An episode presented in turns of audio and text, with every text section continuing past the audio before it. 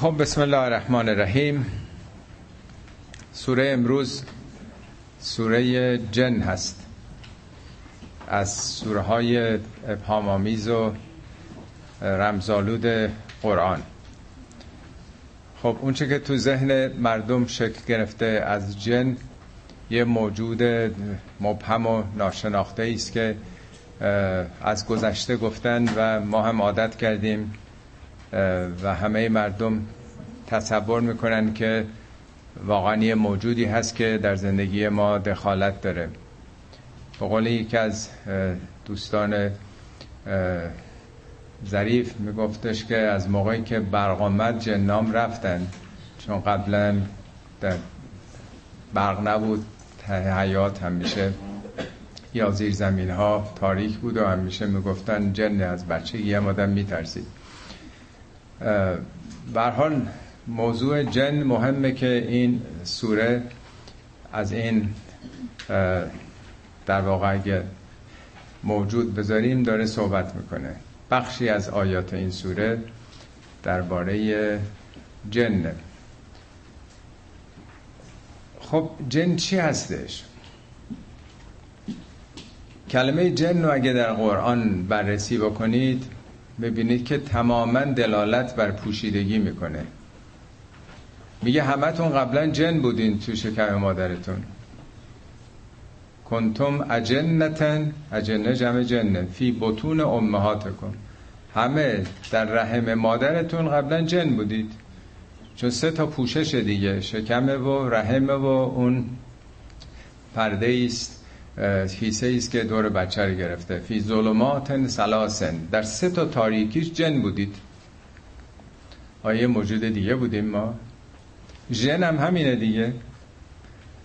ژن جینوم اونم دلالت بر پوشیدگی می‌کنه. نمی‌دونستن چیه. حالا داستانش مفصلی که از قرن چهاردهم ظاهرا.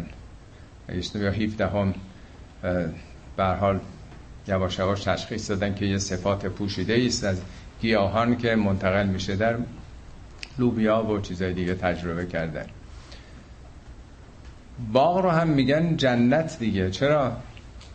برای اینکه پوشش گیاهی یا درختها خاک و پوشونده دیگه.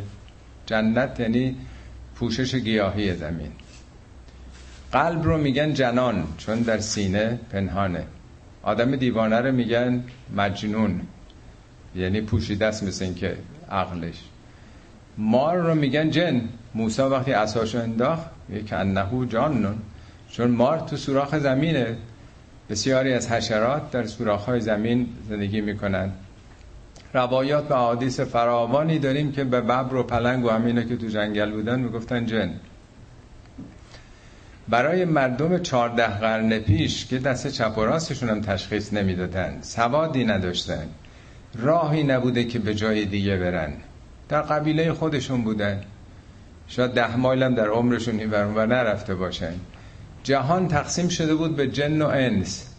اونچه که معنوس شماست می‌شناسین و اونچه که پوشیده از پنهانه. و اما پنهانی ها انواع چیزایی که پنهانه. از پیامبر می‌پرسن جن چیه؟ میگه سه طایفه طایفتون که ریاه مثل بادها. این تمام انرژی ها نمی‌دونید دیگه نمی‌شناسید طایفتون که حشاشات الارض اونا که حشرات اونا که زیر زمینن مثل ما. گروه دیگه هم مثل خودتون. آدمای دیگه هستن اونا مثل کتاب دارن. برای شما جنن. اونا اصلا خبر نداشتن. امریکایی هست اروپایی هست ایرانی هست. همه فقط در محدوده خودشون زندگی می‌کردن. بنابراین هر آنچه که بر ما پوشیده و پنهان باشه که الان خیلی کمتر شده از گذشته همه اینها در تقسیم بندی جن و انس یا غیب و شهادت اونچه که قایبه اونچه که مشهوده می‌بینید. فراوون چیزایی که بهش استناد کردن انواع به صلاح مشتقات جن حالا من در اون پاورقی توضیح دادم خدمتون که حتی میگه که داستان ابراهیم میگه فلم ما جن علیه لیل وقتی شب همه چیز رو بر ابراهیم جن کرد. همه چی ناگهان جن شد. همه چی کوه و دشت و صحرا جن شد. پرده شب همه چیز جن می‌کنه دیگه. جن به صورت فعل هم اومده. جن کردن یعنی پوشوندن چیزی. بخش عمده آیات قرآن درباره جن راجع به انسانه. بخش عمدهش. حالا من آمار نگرفتم شاید 80 90 درصدش. اینی که برای پیامبران دشمنانی از جن و انس قرار دادیم هیچ پیامبری بوده که با جن جنگیده باشه. یعنی بعضیا می‌شناسین بعضیا منافقن. نمی‌شناسین ناآگاهین همسایگان. بنابراین منافق رو هم در قرآن جن گفته. یا آدمایی که زمامداران حاکمانی که ادعای خدمت می‌کنن به شما ولی پوشیدن اهدافشون نیاتشون همه اینا جنن. پس بخشی از آیات قرآن بخش عمدش منظور از جن خود انسان ها هستند. با پنهانکاریاشون ریاکاریاشون پوشیده بودنشون یا اینکه بر ما قریبن زبانشون رو نمی‌دونیم.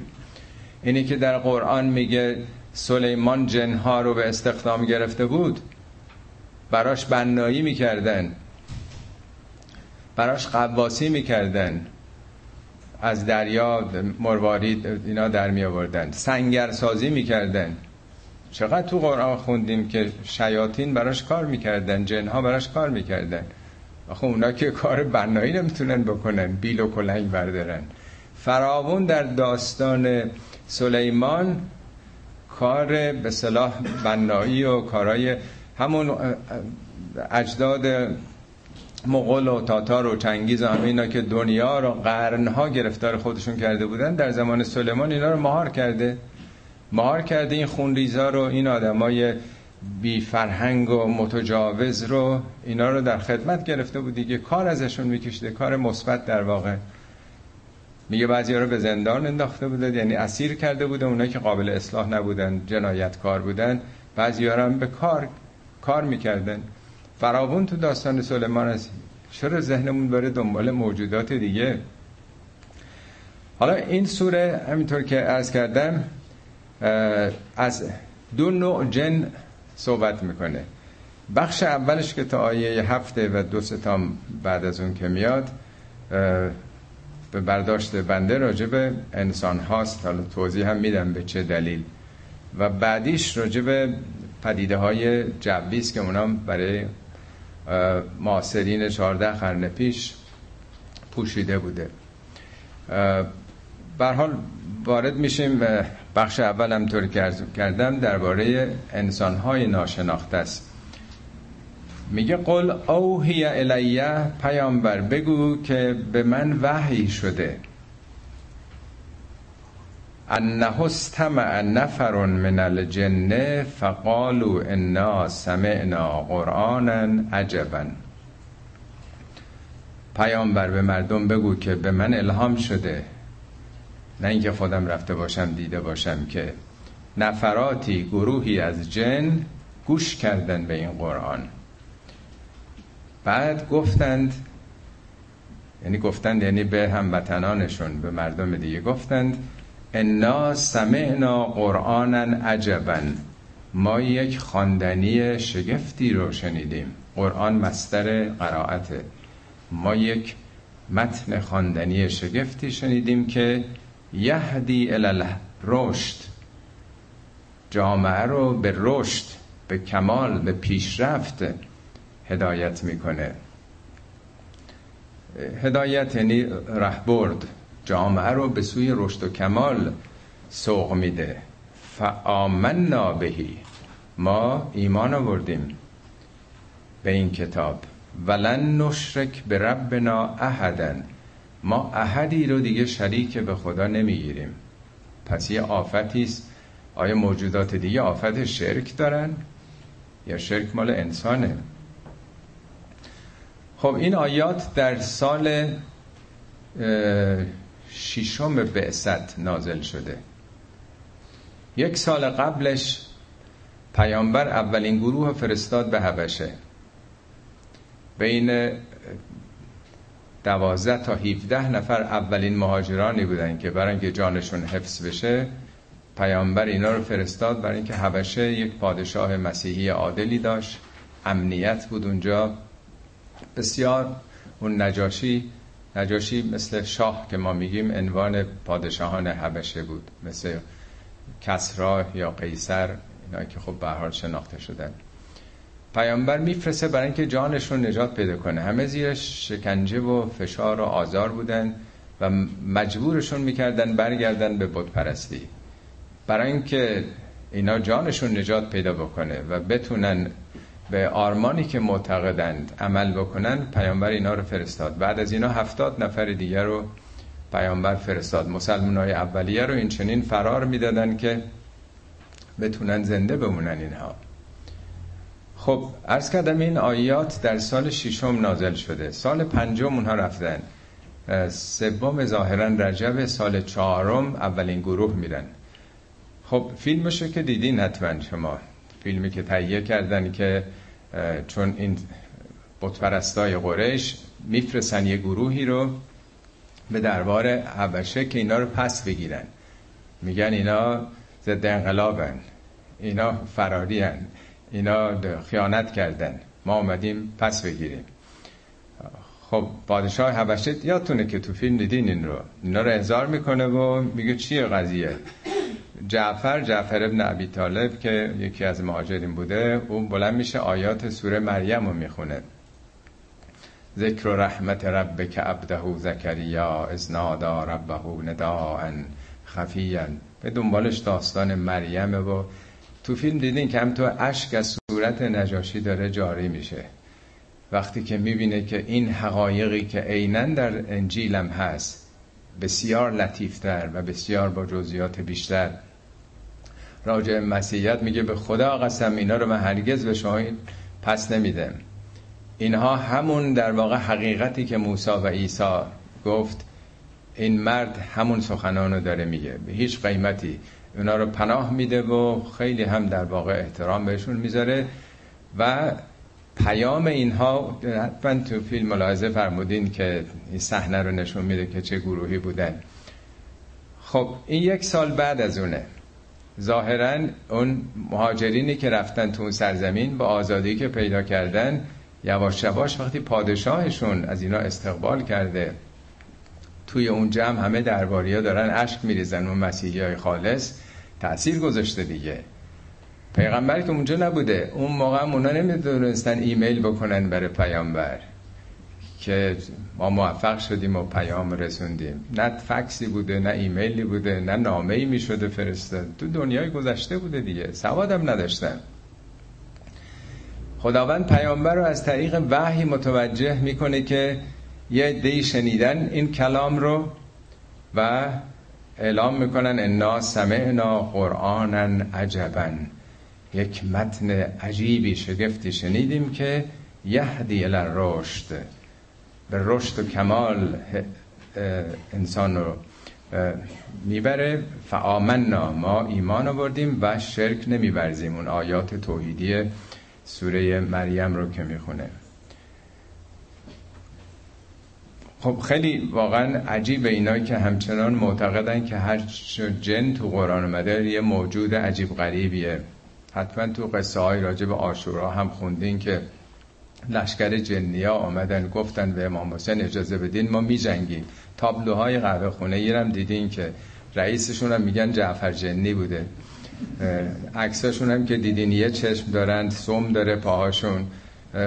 نقاشی رو حتما دیدین دیگه. که سپاه جنا اومدن امام حسین گفت خیلی ممنون متشکرم. نمی‌خواد شما کمک کنید. اینشون هم جور کردن دیگه چون بعد سند و دلیل می‌خواست. حالا کجا اینا فهمیدن که لشکر جنیان آمدن؟ این کتاب میگه هدن لناس این کتاب هدایت برای مردمه نه جن. هدن لناس یا میگه نظیرن للبشر. برای بشریت انذاره. همه جای قرآن میگه این کتاب کتاب انسان هاست. آخه خدا که کتاب کم نیورده پیامبر کم نیورده که بخواد برای جنام یه کتابی توش غسل تیامم طلاق جنگ احکام قرآن رو بخونین. آیا می‌تونه برای موجودات عجیب غریب سمدار و شاخدار باشه یا توی عالم دیگه؟ همه احکام قرآن متناسب با این موجوده. آیه دیگه در قرآن هست میگه که اگر روی زمین فرشتگانم زندگی می‌کردن حتما یه فرشته میفرستادیم به عنوان رسول براشون. آقا چطور ممکنه که پیامبر ما یک کتاب ما کتاب یه موجودات دیگه ای باشه که اونا میگن ما ایمان آوردیم؟ ولم نشرک به ربنا احدن اتفاقا در جای دیگه قرآن سوره احقاف هم شبیه این هست. اون دیگه سال آخر هجرت آمده.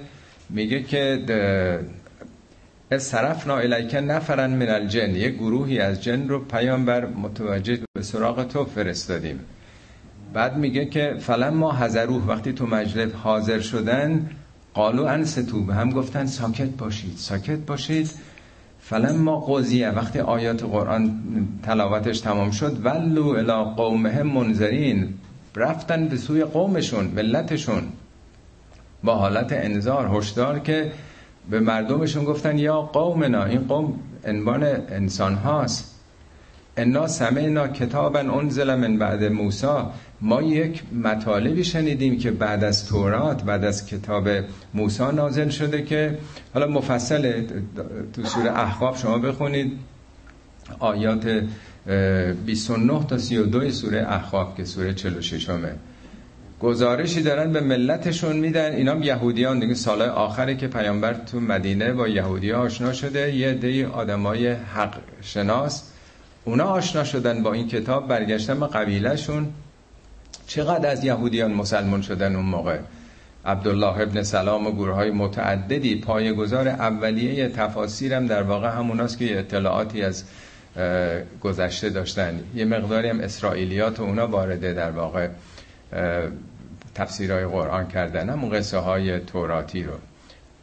اون که تو سوره احقاف اومده اواخر دوره رسالتی که به احتمال زیاد باید یهودیان باشه منظور از جنها که ناشناخته بودن. ولی اینجا به احتمال خیلی زیاد همون از نظر تاریخ نزول ببینیم برمیگرده به اون اصطلاح حق گرایانی که در حبشه بودن. و بازم ادامه میدن. اینا در واقع میگن ما ایمان آوردیم. ولم نشرک به ربنا احدن. میگن ان و انه تعالی جد ربنا متخذ صاحبتا ولا ولدا. این انه تاکیده تو این سوره فکر کنم در دوازده بار این تاکید میاد که این حرفا مؤکده.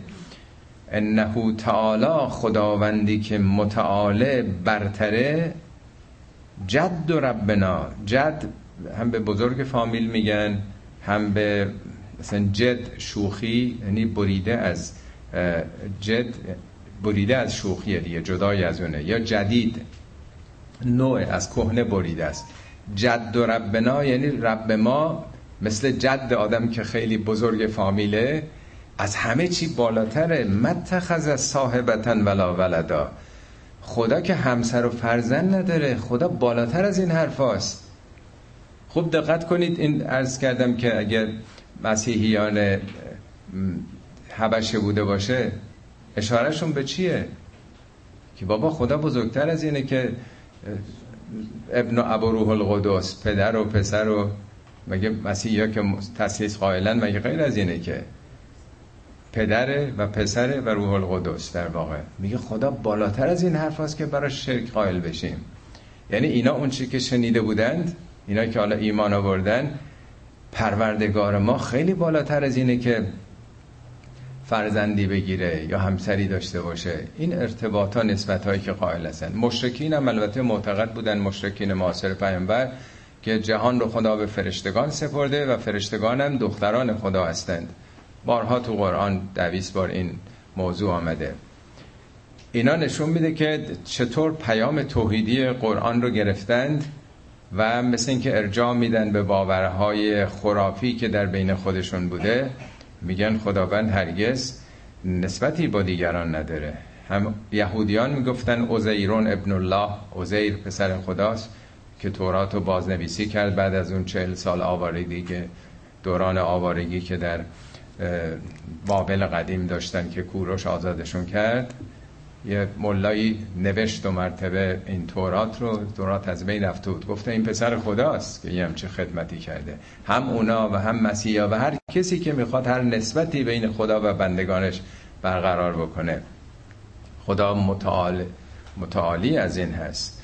و انه کان یقول سفیهنا علی الله شتتا. این سفیهانن بیخردانن که حرفای غیر حق به خدا می‌زنن. کلمه شتتا دو بار دیگه در قرآن اومده. یکیش دقیقا راجب شرکه. تو سوره کهف که میگه لن ندعو من دونهی الها لقد قلنا شتتا. ما اگه بگیم به جز خدا یه عامل مؤثر دیگه هم هست یه قول شتت گفتیم. یعنی قول مزخرف قول بی پایه قول بی اساس قول شرکالود. هیچ چیزی رو نمیشه با خدا شریک قائل شد. اتفاقا جالبه که آیات این سوره رو تا آخرش ببینید همش با الف ختم میشه. عینا این سوره مشابه سوره کهفه سوره کهف هم آخرش همه با الف ختم میشه. آخر این سوره رو بگیرین. عجبا احدا ولدا کذبا رهقا شتتا.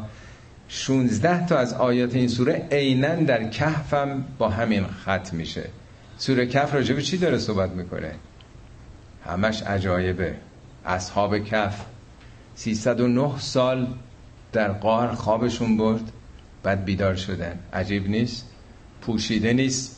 هم تو غار بودن پوشیده است. پنهان جن از دید بقیه. 309 سال اینا جن بودن پوشیده بودن در غار. هم نظر علم علم امروز هم حتی. چطور میشه آدم 309 سال زنده باشه خوابیده باشه بعد بیدار بشه؟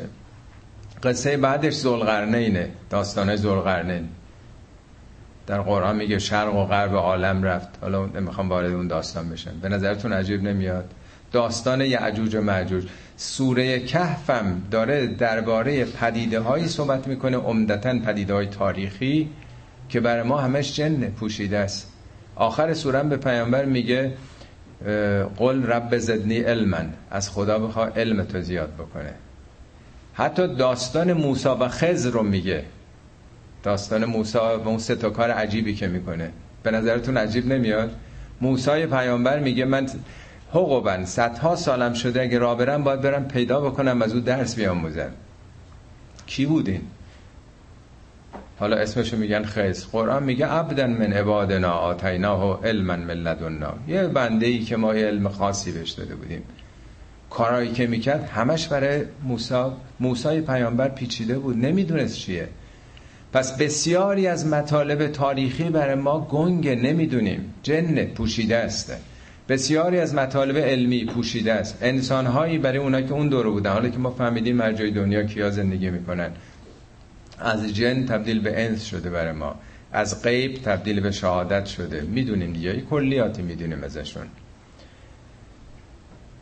خب اینا میگن که صفیحان من که این چیزها رو به خدا میبندن. این پسر خداست اون نمی‌دونم سایه خداست این نمی‌دونم زل الله نمی‌دونم این ولایت مطلقه داره همون ولایتی که خدا و رسول داره. اینا صفیحن. اینا حرفای شتته می‌زنن. این نوع ولایت هایی که قائل میشن برای کسان دیگه حتی شاهان رو می‌گفتن فرح ایزدی دارن. دیدین تصاویری که تو نقش برجسته های ما هست؟ اهورا مزداست که داره اون حلقه مشروعیت رو به شاه میده.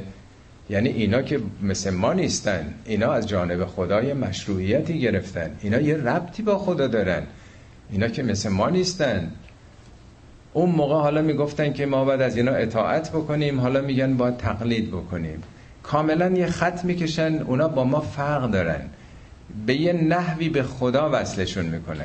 یا ارتباط امروز میگن با امام زمان دارن اینا. اینا به یه جایی وصلن. هم در عرفان هستش که اینا عارف واصلن رسیدن. اینا هرچی گفتن باید مرشد هرچی گفت. به می سجاده رنگین کن گرت پیر مغان گوید. که سالک بی خبر نبود راه و رسم منزل. هرچی گفت حتی اگه گفت سجادت هم با می رنگین بکن بکن. فقیهان هم انقدر در بست خودشون رو نمی‌خوان مردم تسلیم کنن بهشون که انقدر این انحرافات هم تو عرفان هم حتی هست. یه مرادی مرشدی پیدا کردن. هرچی گفت باید پذیرو همه این هاست که در طول تاریخ خطر آفرین بوده. جز خدا به هیچ کسی نباید تسلیم شد تمکین کرد مگر کلام خدا. و انا زننا ان لن تقول الانس والجن علی الله کذبا. ما واقعا باور نمی کردیم مگه ممکنه کسانی به خدا دروغ ببندن بگن این سایه خداست بگن پسر خداست؟ بابا اینا رهبرای دینی ما هستن. چطور ممکنه به خدا دروغ ببندن؟ چطور ممکنه در قرنها و هزارها گفته باشن این شاهها این قیصرها کسراها اینا از جانب خدا یک معمولیتی دارن فرح ایزدی دارن اینا وصلن. این همه در طول تاریخ گفتن از سلطان زل الله یا حالا دارن میگن چل ساله که ولایت خدا رو اینا دارن. همون ولایتی که خدا داره می‌تونه نماز و روزه هم تعطیل بکنن حجم تعطیل بکنن. کم شنیدیم اینا رو این چل ساله. ولی فقیه ولی مطلقه فقیه. همون ولایتی که خدا و رسول و اهل بیت داشتن.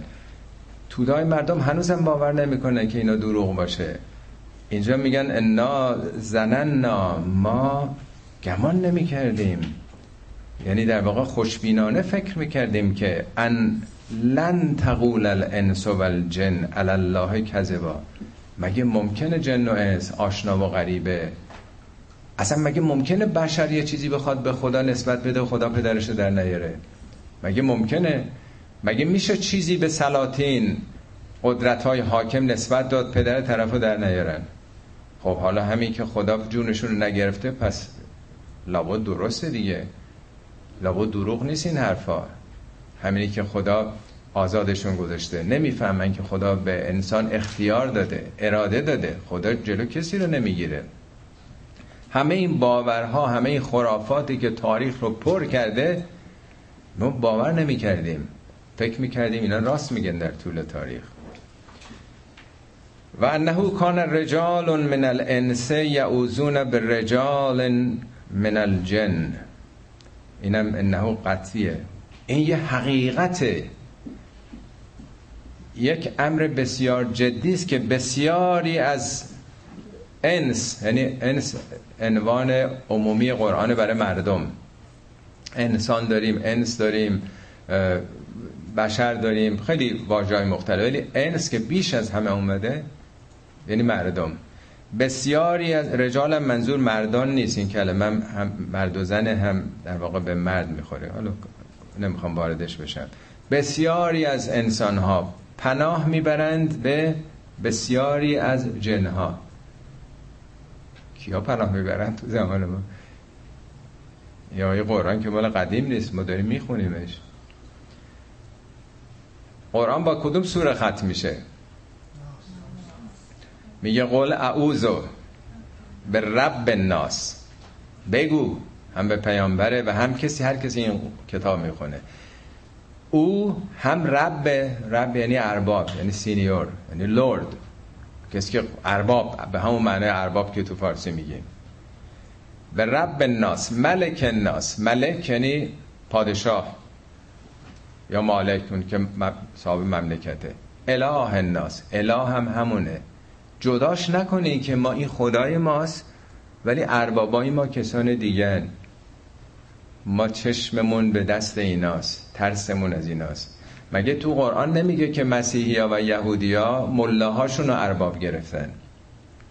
اتخذو احبارهم احبار علمای دینیه و رهبانهم راهبه ها راهب ها اربابا من دون الله. به جایی که حرف خدا رو بشنوند دستور از خدا بگیرن از ملهاشون مقلد اونا شدن.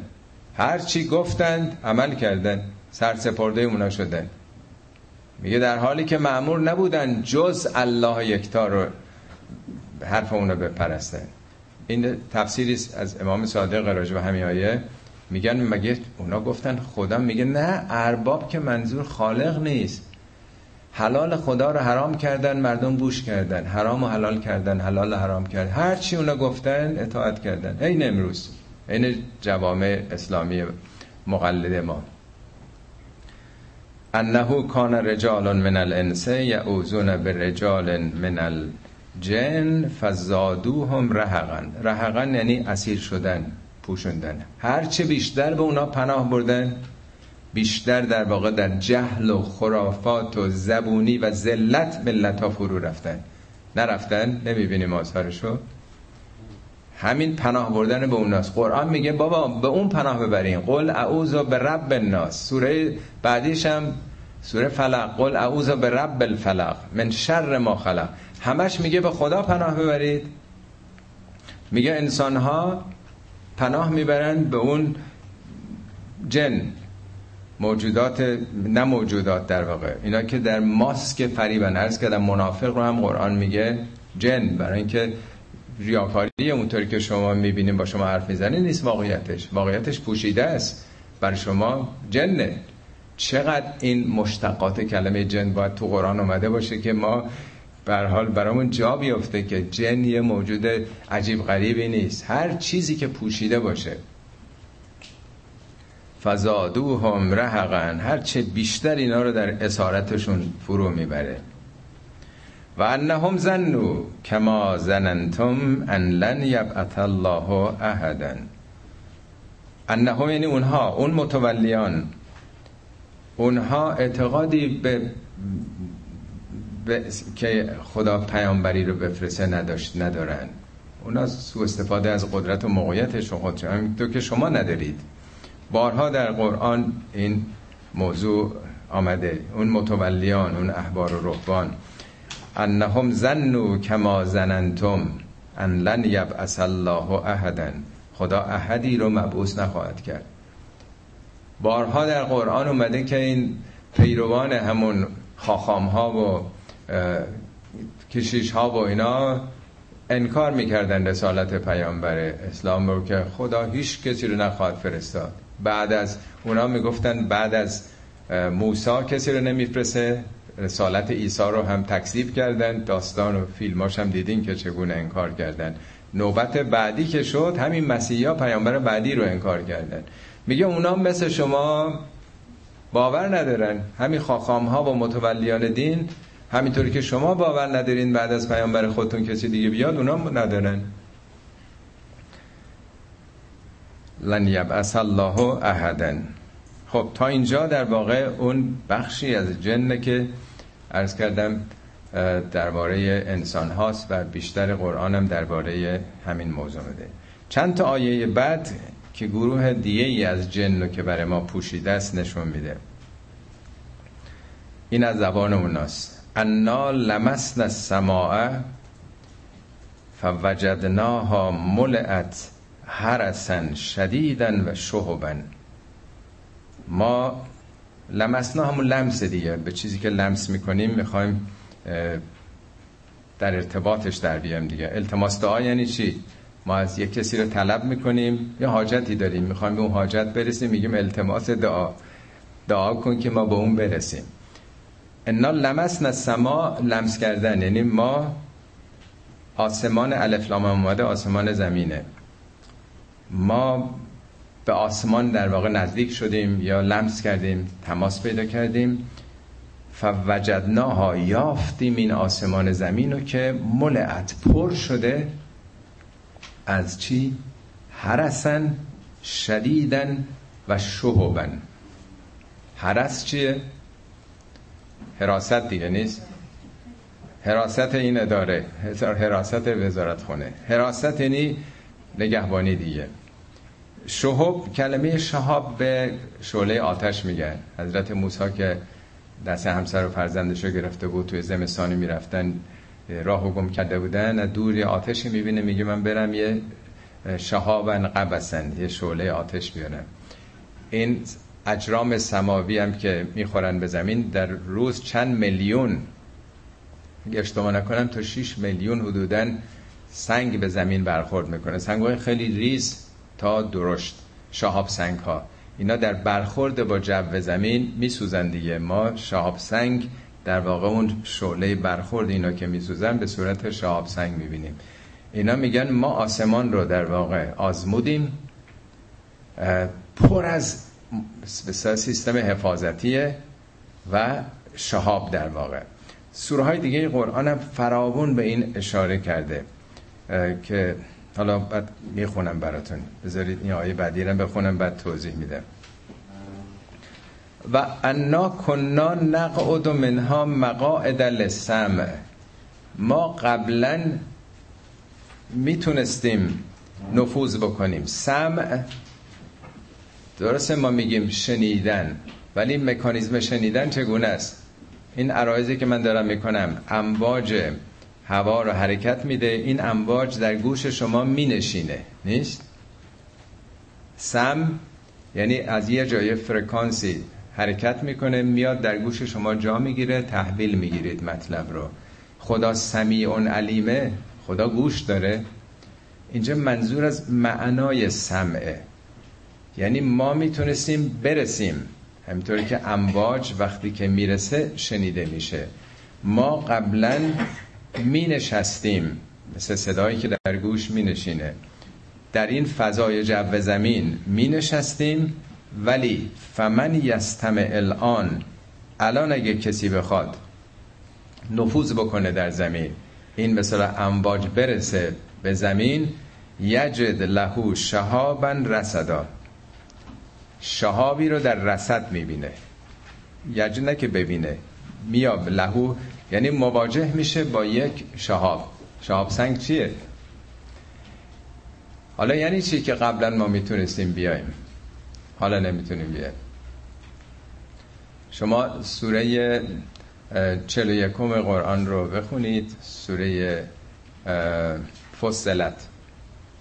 میگه زمین در چهار دوران ساخته شد اقوات شکل گرفت. بعد از اون ثم استوا الی السما حالا به جو زمین ما پرداختیم. و هی دخانون در حالی که گازی شکل بود هنوز. فقال لها وللارض اتیا توعا و کرهن فرمان دادیم به آسمان زمین. مفصل اگه بخونه آیات 11 تا 12 سوره فصلته. بعد میگه فقضاهن سبع سماوات هفت طیف پوسته روی زمین قرار دادیم. ثم اوحی فی کل سماء امرها. function ش رو عمل کرده هر لایه جو زمین رو هم بهش الهام کردیم. در قرآن به وضوح کاملا توضیح میده جو زمین فاقد سپر محافظتی بوده. بذارین اگه من آیاتش باشه براتون می‌تونم بخونم که میگه که این جوی که به وجود آمد دو حالت داشت. دو نتیجه برای شما داشت. یکی زینت داد به زمین یعنی چون لایه ها به وجود آمدن نور خورشید که می‌خوره حالا تجزیه میشه رنگین میشه فضای شما بین قرمز و بنفش. از این جب بریم بالاتر آسمان سیاسفیده فیلم رنگی نیست. تو زمینه که ما رنگ رو می‌بینیم. دوم میگه و حفظن. این فیلتر حیات رو حفاظت می‌کنه در برابر اشعه های مختلفی که در روی کره زمین میاد. حالا قبلا نداشته وضع زمین مثل ماه بوده مثل مریخ بوده. شما دیدین عکسای اونا رو که چقدر این شاب سنگا میشینه؟ همه سطح این کره ها رو دیدین؟ همش قبلا هم زمین اینطوری بوده دیگه. مرتب در بمباردمان این سنگ ها بوده. شهاب سنگ ها و عناصر سنگین خورشیدی و اشعه های گاما و ایکس و لاندا و انواع به اصطلاح پرتو های مرگباری که الان همش اینا فیلتره شده. بعد از اینکه جو زمین به وجود میاد اینها همش جلوش گرفته میشه. حالا از زبان برای فهم مردم 14 قرن پیشه. اینا برای ما یواش یواش روشن شده. الان برای 99 درصد مردم روشن نیست. یه بار یه فیلمی توضیح دادم براتون یه دیویدی حالا امروز آوردم یه تعدادی اگر ببینین. دو تا فیلم تو ایران هم تهیه شده ایده قرآن شناسی که به این علوم بسیار بسیار وارد بودن. نشون دادن که همه این آیات چگونه در فضای جو زمین داره فیلتر میشه. این سیستم حفاظتی چگونه است؟ حالا وقت کمه من خیلی معطل نکنم. آیات زیاد قرآن تو پاورقی ببینین که در جای دیگه قرآن هم اینا رو توضیح میده. و انا لا ندری. اشرون به من اراد فی الارض ام اراد بهم ربهم رشدا. ما نمی‌دونیم واقعا. اینی که ما دیگه نمی‌تونیم وارد زمین بشیم وارد فضای زمین بشیم از جو عبور بکنیم. ما نمی‌دونیم که پروردگار پروردگارشون پروردگار انسان ها چه اراده کرده؟ آیا شره یا خیره؟ یعنی اینا پیش خودشون فکر می‌کنن خب ما همه جا می‌تونیم بریم و همه ستاره ها فرود میایم مینشینیم در خاک همه جا. اینی که ما دیگه نمی‌تونیم بریم آیا به نفع زمینی ها شده یا به ضرر اونا شده؟ انا لا ندری. ما درک نمی کنیم ما نمی‌فهمیم. حالا توضیح میده. و انا منس صالحون و منا دون زالک بعضی از ما صالحیم و بعضی ها غیر از اینیم. یعنی چی؟ اینا که به زمین برخورد می‌کنن کدوماشون صالحن؟ شما طیف مثلا این اشعه الکترومغناطیس که از خورشید میاد طیف نوری یه باریکه بسیار بسیار کمش نور مرئیه که ما می‌بینیم. بین 380 تا 700 در واقع درجه بندی که کردن در واقع. بعد از اون هست ماورا بنفش اشعه ایکس و گاما که از اون اصلا نمیاد همه مرگباره. از اون طرف هم هیچ کدوم نمیاد. همه اینا رو توضیح تو پاورقی این شهر دادم خدمتون نور خورشید ما خیلی خیلی کمش رو می‌گیریم. اصلا بقیهش دیگه تو زمین نمیاد. به درد ما نمی‌خوره. میگه که بعضی از ما صالحیم. یعنی اینا اصلاح کننده است. مفیده برای زمین. بعضی هم غیر از این هستیم. حالا میگه غیر از این چون بعضی هاشون مثل اشعه های گاما یا ایکس و اینا واقعا مرگباره بعضی هم نه. امواج در واقع بلندتری که فایده ای برای ما ندارن. ما خودمون حالا بخوایم برای امواج تلویزیونی و اف ام و همه اینا خود ما اون امواج الان میفرسیم اونا برای ما جنبه مفید نداره. ما داریم استفاده می‌کنیم از اون. کنا ترائق قددن. ما ترائق قدد یعنی جدا بریده از هم. چیزی که مثل لباس مثلا که می‌برن از یه اصل یه چیزی جدا میشه. یعنی ما نقش های مختلف داریم. ترائق در جای دیگه قرآن میگه ما فوق شما بالا سر شما لقد خلقنا فوقکم سبع ترائق این آیه 17 سوره مؤمنونه. بالا سرتون هفت تا طریقه گذاشتیم. این امواج هر کدوم در واقع مثل این که یک مسیرن دیگه. این طیف ماورای بنا این طیف ببخشید فیلتر زمین هر کدوم یه راهه یه مسیره. نمی‌دونم اتمسفر ایزوسفر مگناتوسفر تروپوسفر هر کدوم یه نقشی دارن. آخرینش در واقع مگناتوسفره که با طبقه مغناطیسی زمین کار می‌کنه. تمام امواجی که بهش برمیخورن همه رو رد می‌کنه. بعضیاش استثنایی از نقاط کور وقتی وارد زمین میشن این حدود 20 سال پیش بود اولین پرواز فضایی که تو امریکا کردن ون آلن اون فرمانده اون تیم هوایی بود که به نام او نامیده شد کشف کردون که دو تا کمربند ون آلن کره زمین رو پوشونده در واقع. دوتا مثل قابی گرفته شده که تمام اینها رو برمیگردونه. چیزی که وارد بشن اینا رو توی مسیری قرار میده به سر دوتا قطب شمال و جنوب میاد اصطلاح فارسیش شفق قطبیه. انگلیسی هم آرورا میگن دیگه. دیدین؟ عکساشو حتما دیدین کسانی که میرن الاسکا اینا برای تماشا اینا میرن. در واقع جارو برقی کره زمینه. تمام اینا که وارد میشن مضر حیات هستن همه اینا جمع میشن در اون نقطه میسوزن. دیدین عکسای چیز مثل آبی تو بالای جو قطب حتما دیدین اینا آرورا بهش میگن. خیلی تماشا اصلا یه دی برای تماشای اینها میرن. 24 ساعت داره اینا میسوزه. یعنی تمام چیزهایی که وارد جو زمین شدن گیر افتادن چند تا سورهای قرآن هم در این مورد توضیح میدن. به زبانی که مردم اون موقع بفهمن. میگه الا من خطف الخطفه که دزدکی اگه بخواد ذره ای وارد بشه. یا کسی بخواد استراق سم بکنه. مثلا خارج از قاعده وارد جو زمین بشه میگه همه اینا میسوزن. حالا تو پاورقی ها این آیات هم توضیح دادم و ان من صالحون و منا دون ذالک کنا ترائق قددن. و طیفی از ما طیف صالحند و بعضی غیر از اینن ما در واقع راه های مختلف هستیم. راه ها مسیرهای مختلف هستیم. یا فرکانس های مختلف حالا اینو که نیومده قرآن درس علمی بخواد به ما بده. به یه زبانی که 1400 ساله به صورت رمزالود باید میفهمیدن. شما نمی‌دونم خوندین کتاب های تفسیری که چی میگن راجع به این آیات تقصیرم نداشتن اینا چون تازه سی چل سال پنجاه سال اخیره که پیکر شده. میگن که قبل از اینکه قرآن نازل بشه این جنات تو آسمان بودن و دزدکی گوش می‌کردن به پیامبران چی خدا می‌خواد بگه که برن فتنه بکنن. از موقعی که قرآن دیگه نازل شد خدا این در رو بست که دیگه اینا دزدکی گوش نکنن. بخونید همه تفاسیر حتی تفسیر المیزان هم شما بخونید می‌بینین که نه که بخوام ایرادی به اونا بگیرم. اینا تا آدم اطلاع چیز نداشته باشه علمی نداشته باشه نمی‌تونه بفهمه اینا رو. اینا همه جن بوده این موضوعات برای ما. حالا یواش یواش شده می‌فهمه. اگه این فیلم رو نگاه بکنید آیات قرآن دونه دونه گذاشته عینا داره نشون میده تو فضا چه میگذره. عینا با همین به صلاح مفردات لغوی که در قرآن میگه این اتفاقات چگونه افتاده. و انا زننا ان لن نعجز الله فی الارض و لن نعجزه هربا ما دریافتیم. که هرگز نمی‌تونیم خدا رو در زمین به عجز در بیاریم. یعنی قوانین خدا رو. خدا حیاتی در زمین پدید آورده. حیات اینجا پدید آمده.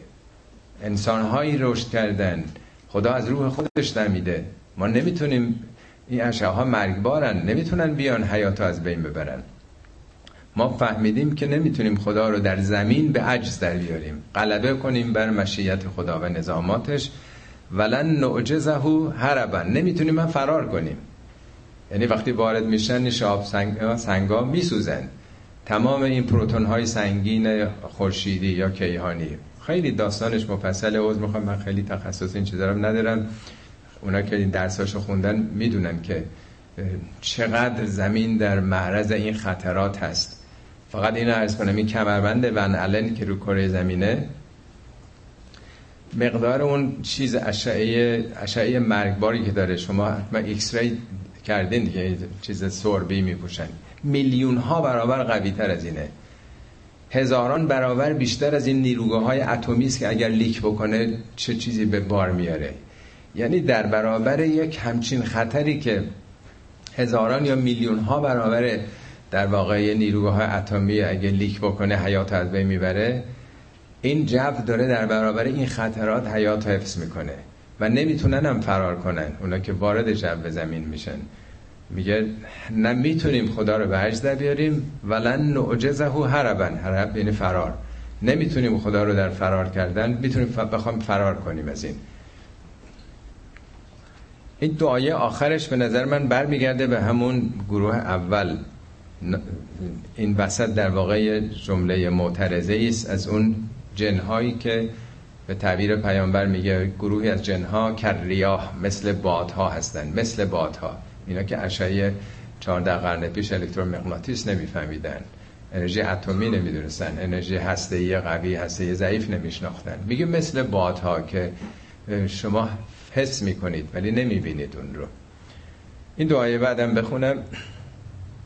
به نظر بنده میاد که برمیگرده به اون گروه انسان ها که جن بودن. جن به معنی پوشیده. و انا لما سمعنا الهدا ما همینی که هدایت رو شنیدیم. کیا هدایت رو شنیدیم؟ برمیگرد آیه اول. قل اوهی الیه انه استمع نفر من الجن. آمنا بهی ایمان آوردیم ما که این پیام هدایت رو شنیدیم ایمان آوردیم فمن یؤمن بربهی هر کی به پروردگارش ایمان بیاره فلا یخاف و بخسن ورا رهقا.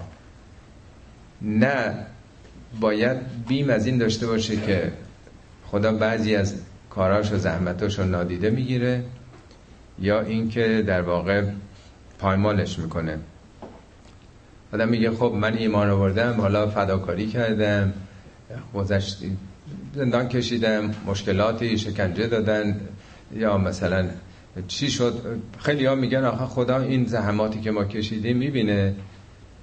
یه وقت هست همه حق آدم پایمال میشه هیچ چیش دیده نمیشه. یه وقت هست ممکنه بعضیش میگه نه مختصریشو خدا کم می‌کنه نه همشو یعنی مطمئن باشید که هر چی در راه خدا در راه توحید زحمت بکشین در بس به از آف مضاعف نتیجهشو می‌گیرین.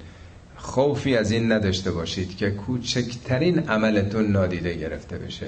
حتی یه لبخندتون در نظام خدا باستاب مثبت خواهد داشت. یه زبان خوش یه خنده فقط یه نگاه دوستی خود اونم جای خودش قرار می‌گیره. و انا من المسلمون و من القاسطون راجع اون اشعه ها آیه 11 میگه ان من الصالحون و منها دون ذالک اونا مسئله کدوم مفیده بر زمین و کدوم غیر مفیده صحبت می‌کنه. ولی اینجا که راجع انسان هاست انسان ها یا تسلیم به خدا هستند یا خروج از تسلیمن. قاسط یعنی کسی که خلاف عدالته ظلم می‌کنه. کلمه قسط دو معنای متضاد تو قرآن داره. هم به عدالت میگن قسط و هم به ضد عدالت. و قاسطون یعنی کسانی که ضد عدالت عمل می‌کنن. بعضی از ما آدمایی هستن که تسلیم خدا هستن تسلیم نظامات خدا هستن. بعضی از ظالمن ضد عدالتن. در واقع با عدالت گستران مبارزه می‌کنن سرکوب می‌کنن. فمن اسلمه فاولائک تهرو رشدا هر کسی که تسلیم حقیقت بشه تسلیم قوانین خدا بشه فاولائک تهرو رشدن. اینا به راه رشد و کمال می‌رسن. خدا نیاز نداره خودشون رشد می‌کنن. بارها توضیح دادم که تسلیم به خدا بودن پیوستن به این سمفونی به این کنسرت بزرگ جهانه که یک رهبر ارکستری داره. دفتر نوتی همه موجودات دارن. به دست اون رهبر ارکستر نگاه می‌کنن. از رو دفتر نوتشون ساز خودشون رو می‌زنن. همه موجودات جهان نقشی رو که ایفا دارن می‌کنن ساز مناسبی است که دارن می‌زنن. تسلیم شدن یعنی که ساز ناساز نزن اونجا به هم بزنی کنسرتو. ساز درستی بزن که با فطرتت هماهنگه. اینجا میگه هر کسی ساز درست بزنه خودش رشد کرده خودش به کمال رسیده. صدق الله العلی العظیم. بسم الله الرحمن الرحیم. بخش دوم آیات سوره جن رو به توفیق الهی امروز می‌خونیم. به خاطر دارین که درباره نام این سوره به تفصیل در جلسه گذشته توضیح دادم که معنای جن برخلاف اونچه که در عرف مطرح هست هر آنچه که پوشیده است پنهانه معنا میده. به باغ میگن جنت برای که خاک پوشیده است با پوشش گیاهی. جنین چون در رحم پوشیده است کلمه جن رو استفاده کردن و همه مشتقات جن مثل قلب جنانه. مار چون در سوراخ زمین جن بهش میگن. بیان موسا همینی که اساشو انداخت که انها جانون. سفر رو هم با همین لغت استفاده می‌کنن. مشتقات جن تماما دلالت بر نوعی از پوشیدگی می‌کنه. حتی شبم میگن وقتی که میاد همه چی رو جن می‌کنه. فلما جن علیه اللیل وقتی شب همه چیز رو جن کرد. پس جن دلالت بر پوشیدگی می‌کنه و به تفصیل توضیح دادم که جن یک وصفه. و می‌تونه مصادیق مختلف باشه. هر آنچه بر آدم پوشیده است پنهانه نمی‌شناسه غریبه است.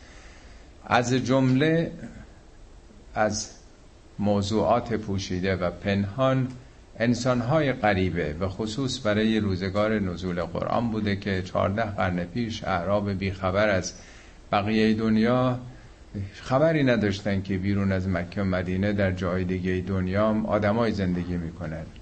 چون زبانشون متفاوت بوده اصلا شناخت نداشتن همه اونها هم برای اون مردمان جن بودن. بارها در قرآن آمده که عده‌ای از جن قرآن رو شنیدند رفتن به سوی مردمانشون گفتن بعد از تورات کتابی آمده ما بهش ایمان بردیم شرک نمیورزیم. معلومه حالا در کشورهای مجاور یا اقوام نزدیک بودن که با این پیام آشنا شده بودن.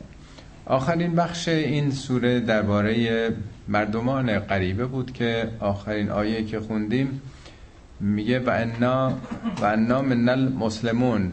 یعنی از زبان اونهاست کسانی که برای اعراب مکه مدینه ناشناخته بودن. در واقع بیانی است از کسانی که غریبا بیگانن پوشیدن که بعض برخی از ما تسلیم حقیقت هستیم. و من القاستون بعضی هم ضد عدالتیم ستمگریم. پس بعضی ها تسلیم خدان بعضی هم ستمگرن. به جز آدمیان موجوداتی که طبق قوانین ژنتیک در واقع غریزه اداره میشن که ستم نمی‌کنن. اونا مطابق اونچه که به حال در درونشون خداوند الهام کرده عمل می‌کنن. فمن اسلمه فاولائک رو رشدن میگن هر کسی که تسلیم این قوانین و نظامات خدا باشه او به راه رشد در واقع کشیده میشه. بحث از آدمیان انسان هاست که دنباله اون بحث رو امروز ادامه میدیم. و اما القاستون فکانو لجهنم حتبا بحث تقسیم بندی آدماست به کسانی که تسلیم حق هستند. مسلمان یعنی همون دیگه. اسلام باب تفعیل تسلیم شدنه. تسلیم به همه قوانین و نظاماتی که خدا گذاشته. قاست هم در قرآن دو معنا داره. هم به معنای عدالتگره که البته جمعش مقصد میشه ولی معنای دو طرفه داره قسط. هم ضد عدالت. یعنی میشه گفت ظالم و ستمگر. و اما عدالت ستیزان. ظالمان فکانو لجهنمه حتبن حتب میشه هیزم خیمه. سوره مسدیاتونه و امرأته حمالت الحتب حتب سوخت آتشه. اینا سوخت آتش خواهند بود. یعنی چی؟ آتش بدون سوخت وجود داره؟ تا سوختی نباشه حالا زغال سنگ هیزم با نفت با هر چیزی. تا سوختی نباشه که آتش پدید نمیاد. آتش نیازمند یک مایه ای هستش. آتش از او روشن میشه در واقع وگرنه اصلا وجودی نداره. پس جهنمم ساخته شده و زاییده عمل انسان هاست. جهنم و آدمیان به وجود میارن کما اینکه بهشت رو آدمیان به وجود میارن. در قرآن آیات زیادی هست که در قیامت وقتی کسانی سپاس میگن خدا رو درباره بهشت میگه این عمل خودتونه. تلکل جنت التي اورستموها به ما کنتم تعملون. این اعمال مستمر خودتونه که به بار نشسته. پس هم بهشت نتیجه عمل انسانه انسان ها بهشت رو می‌سازن. بهشت به تدریج ساخته میشه. چیزی از قبل آماده نیست. میگه ازلفت الجنت للمتقین. بهشت نزدیک میشه به آدمیان. نه که آدمیان به بهشت نزدیک میشن. بهشت حالتی است. یک حالا کیفیتش که برای ما مشخص نیست. یا میگه برزت الجحیم للقاوین. جهنم آشکار میشه بارز میشه. مثل اینکه پنهانه در نهاد انسان هست یا در جهان هستی که ما نمی‌دونیم. اصلا دور از درک و فهم دنیایی امروز ماست. حال میگه اینا در واقع عامل پیدایش جهنم هستن. یعنی اینها با آتش افروزیاشون در دنیا. با دلهایی که شکستن دلهایی که با آتش کشیدن از خاکستر دلهای سوخته از جنگ افروزیاشون از آتش افروزیاشون که توی دنیا کردند نتیجتا در آینده بازتابش ریاکشنش دامن خودشون رو خواهد گرفت. شبیه این اصطلاح حتب در قرآن در جای دیگه با کلمات دیگه جا میگه حسب و جهنم. حسب در واقع چیزی که به آتش میندازن آتش بیشتر شعله بر میشه. میگه اینان که خودشون آتش رو پدید میارن. بارها به اون آیه معروف اشاره کردم که میگه اونا که مال یتیم رو می‌خورند ان الذين یاکلون اموال الیتاما ظلما با ستم مال یتیم بی پناه می‌خورن انما یاکلون فی بطونهم نارن جز این نیست صد درصد داره آتش می‌خوره. و این ناری که می‌بره در بطنش در سلول های وجودیش سیسلون سعیرا به زودی شعله بر خواهد شد. این آتش معمولی که نیست. اون مالی هم که می‌خوره که میگه خیلی هم چسبید بهم. آدم فکر می‌کنه که خب خیلی هم گوارا بوده. میگه نه این آتش داره می‌خوره. نوع آتشی که میگه چون ما نمی‌شناسیم چه عوارضی خواهد داشت ولی آتش ما تو دنیا می‌شناسیم که میسوزونه آدمو. در واقع آنچه که تو یک عالم دیگه حالت سوزشه سوزش دل. در واقع میگه نار الله الموقدت التي تطلع علی الافئده این آتش آتش خدایی که از دلها سر می‌کشه در دلها طلوع می‌کنه یعنی زایده درون انسانه نه یه چیز بیرونی. یا چند بار میگه که جهنم وقود و الناس و الحجاره. وقود یعنی گیرانه. چه چیزیه که جهنم و شعله ور می‌کنه؟ ناس مردمن. مردم سنگ دل و سنگ. حالا نمی‌دونم سنگ یعنی چی؟ مردم قاعدتا سنگ دلان بیرحما هستن که خودشون موجب پیدایش دوزخ میشن. و اما القاستون ستمگران عدالت ستیزان که دنیا رو با آتش کشیدند خودشون دارن دوزخ رو فراهم می‌کنن. دوزخ رو پدید میارن سوخت دوزخند. و علب استقاموا علی الطریقت لاسقیناهم ما ان قدقا ان یعنی اگر. ان یعنی این که لو یعنی اگر. علب استقام و این پشت سر هم که میاد نون در لام ادغام میشه می‌خونن علب استقامو استقامت هم یعنی صاف بودن دیگه مستقیم یعنی مست... صاف بودن مستقیم. اگر اینا در راه توحید مستقیم بودن نه چپ نه راست نه افراد نه تفرید آدمای معتدل منطقی اصولی بودند اهل ظلم و ستم نبودند علب استقام و علت طریقه طریقه با الفلام دیگه طریقتا نیست که یه طریقه یه راهی. مشخصه طریقه حق طریقه خدا. یعنی اگر در راه توحید مستقیم بودند به شرک آلوده نمی شدند به سرخم کردن پیش بندگان دیگه به امید بستن به ارباب زر و زور و تزویر قدرت های حاکم واقعا خدا پرست بودن فقط خدا رو می‌دیدن مستقیما در این راه پایدار میموندند. لاسقیناهم ان قدغن. سقایه میشه چی؟ یعنی آبیاری کردن دیگه نیست. بارها در قرآن هم اومده. ساقی. ساقی یعنی کسی است که شراب می در واقع به دیگران میده. آیاتی از در قرآن میگه و سقاهم ربهم شرابا تهورا خداوند ساقی شراب تهوره شرابم نه به معنی الکلی در واقع. شرب اونچه که تشنگی انسان رو سیراب می‌کنه. خب یعنی چی؟ اگر ما ان قدغن قدغن یعنی آب فراوان. حالا در کتاب لغت میگن باران درشت دانه های درشت. مدو در واقع به انگلیسی جایی که آب فراوان سبز و خرمه مرغزاره همه جا چشم ساره. اینا تمثیلش شاید ما امروز درست این رو درک نکنیم. ولی برای عرب 1400 سال پیش که در منطقه استوایی عربستان که می‌دونید در خط استواست دیگه اون سهاری سوزان سهاری تفتیده داغ وحشتناک خب کسانی که می‌خواستن به آبی برسن این مسافرهایی که با شطور حرکت می‌کردن در اون ریگزارها در اون سهرهای داغ خب در بعضی جاها یک مثلا چاهایی که حالا مثلا چند لیتر آب تهش هست. باید در یه مسیر درستی می‌رفتن تا به آب برسن. نه تلف می‌شدن از تشنگی. حتما دیدین فیلم هم که از افریقا نشون میده.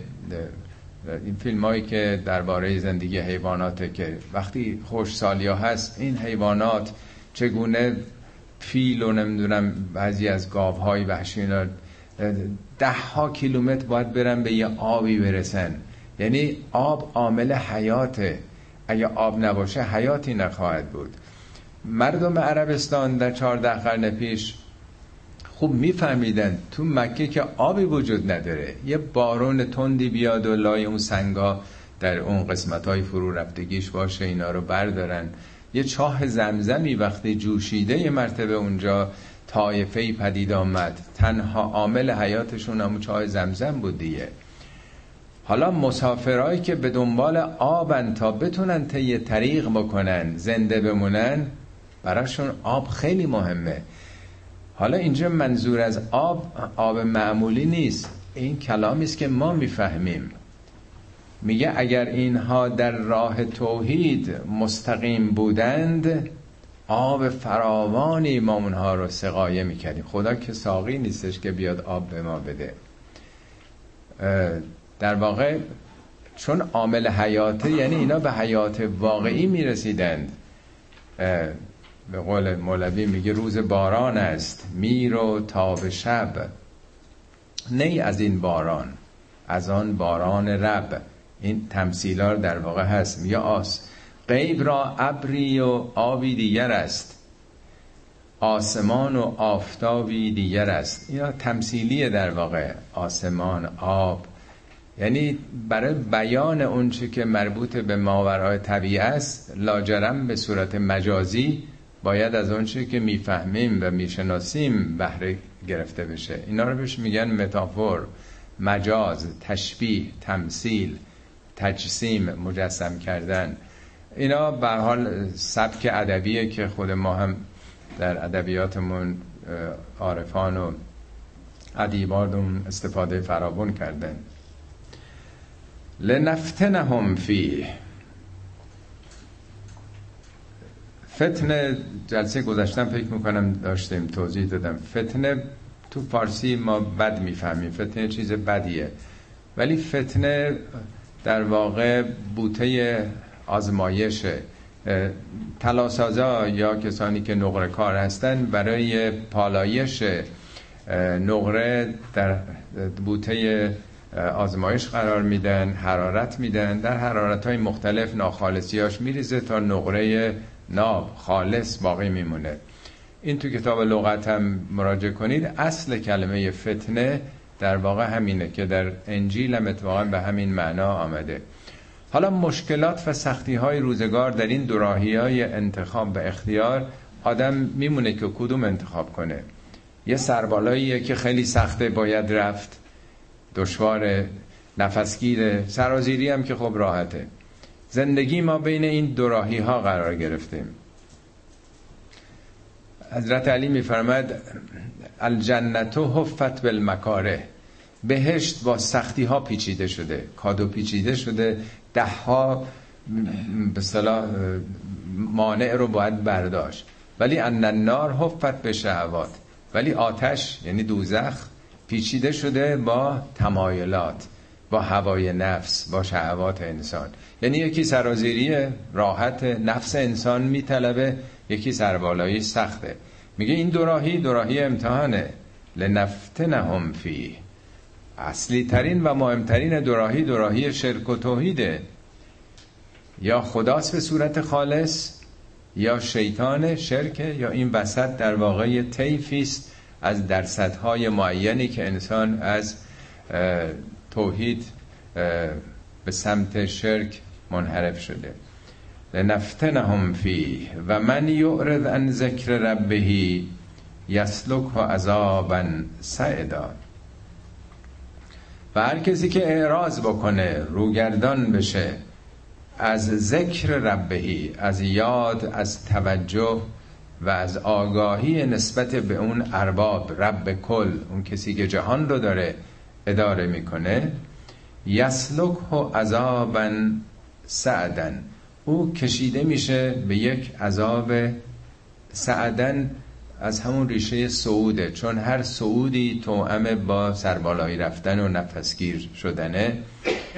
معنای سعدن یعنی سختی ناشی از دست انداز افتادن راه های سخت افتادن.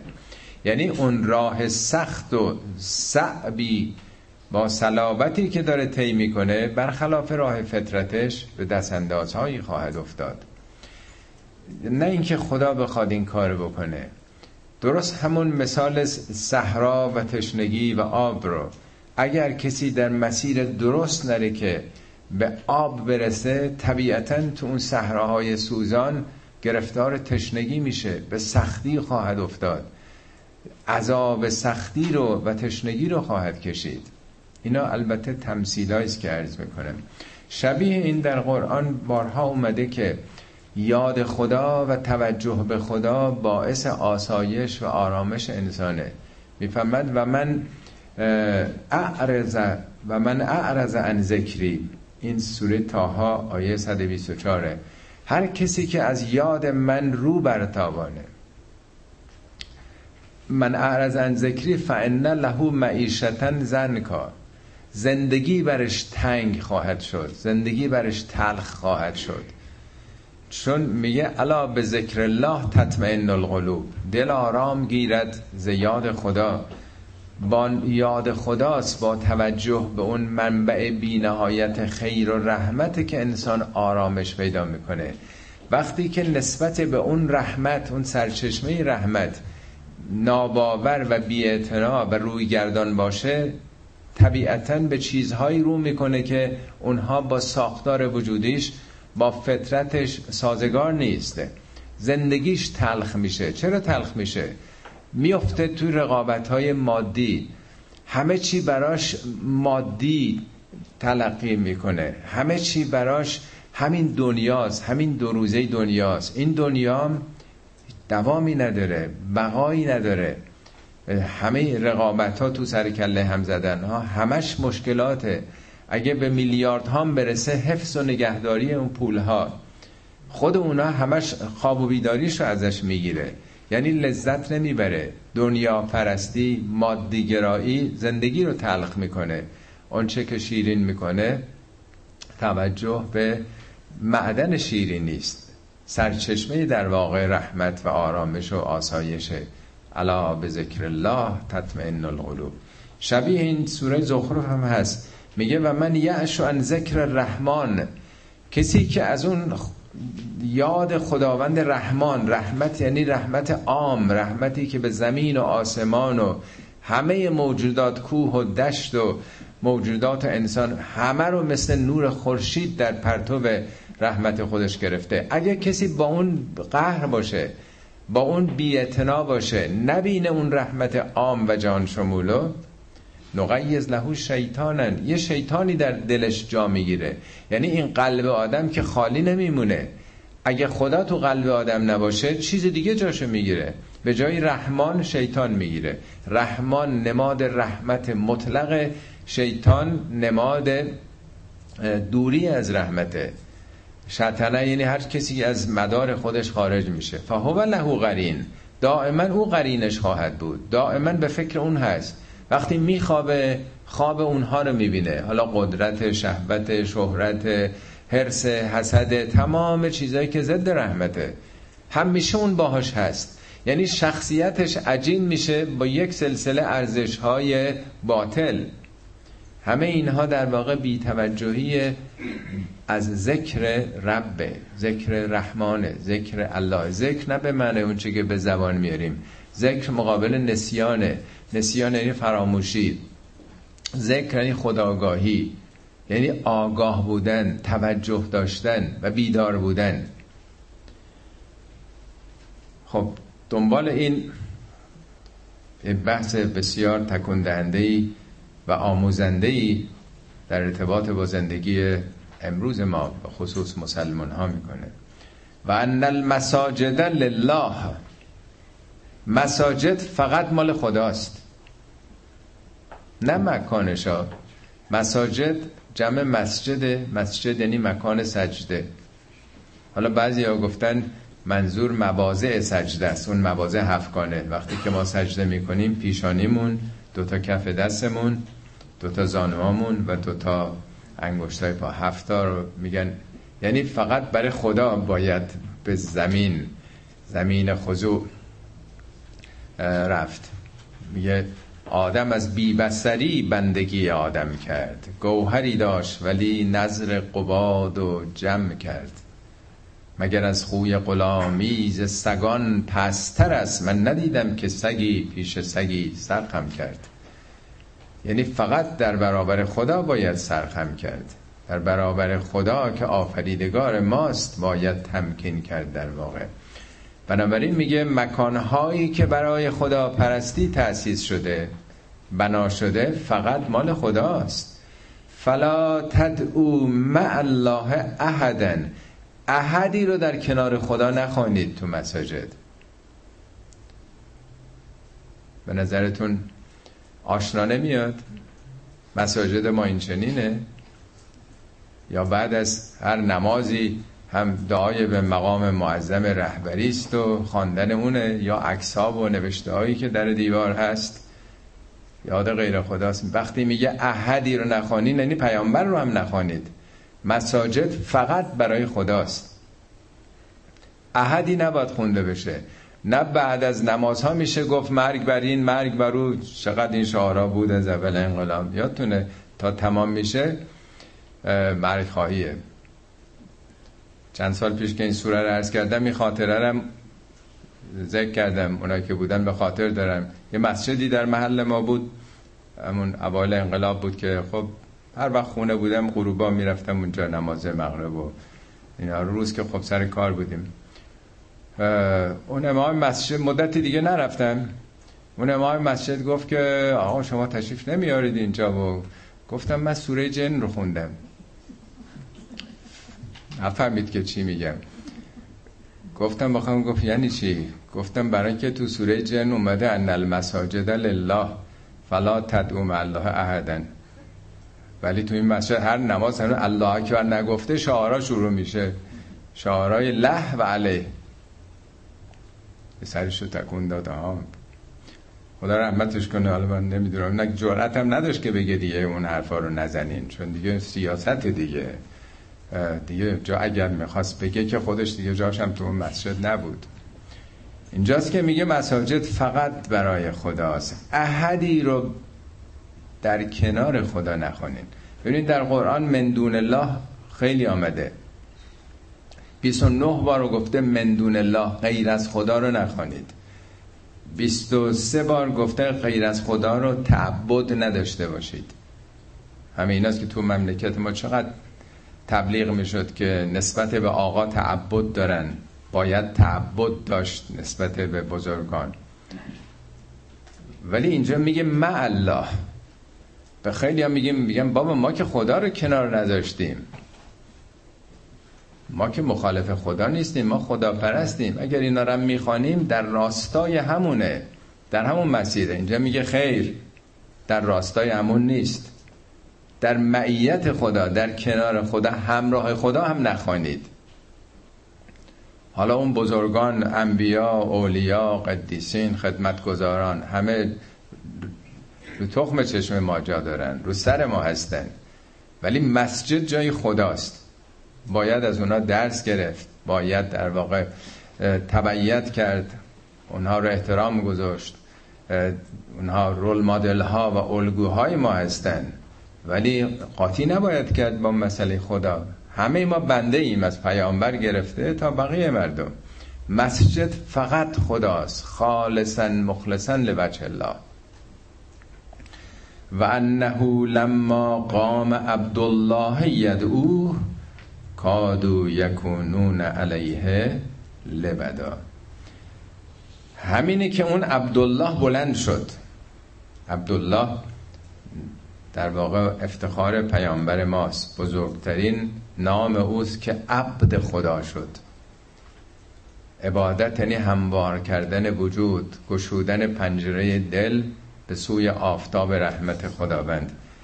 اینجا عبدالله نگفته عبدون لله. عبدالله مشخصه معرفت اینجا. چند تا سوره قرآن با همین نام شروع میشه. سوره 17 هم سبحان الذی اسرا به عبده لیلا. منزه این خدایی که بندش را در واقع سیر داد. یا در سوره کف میگه الحمدلله الذی انزل علی عبده الکتاب.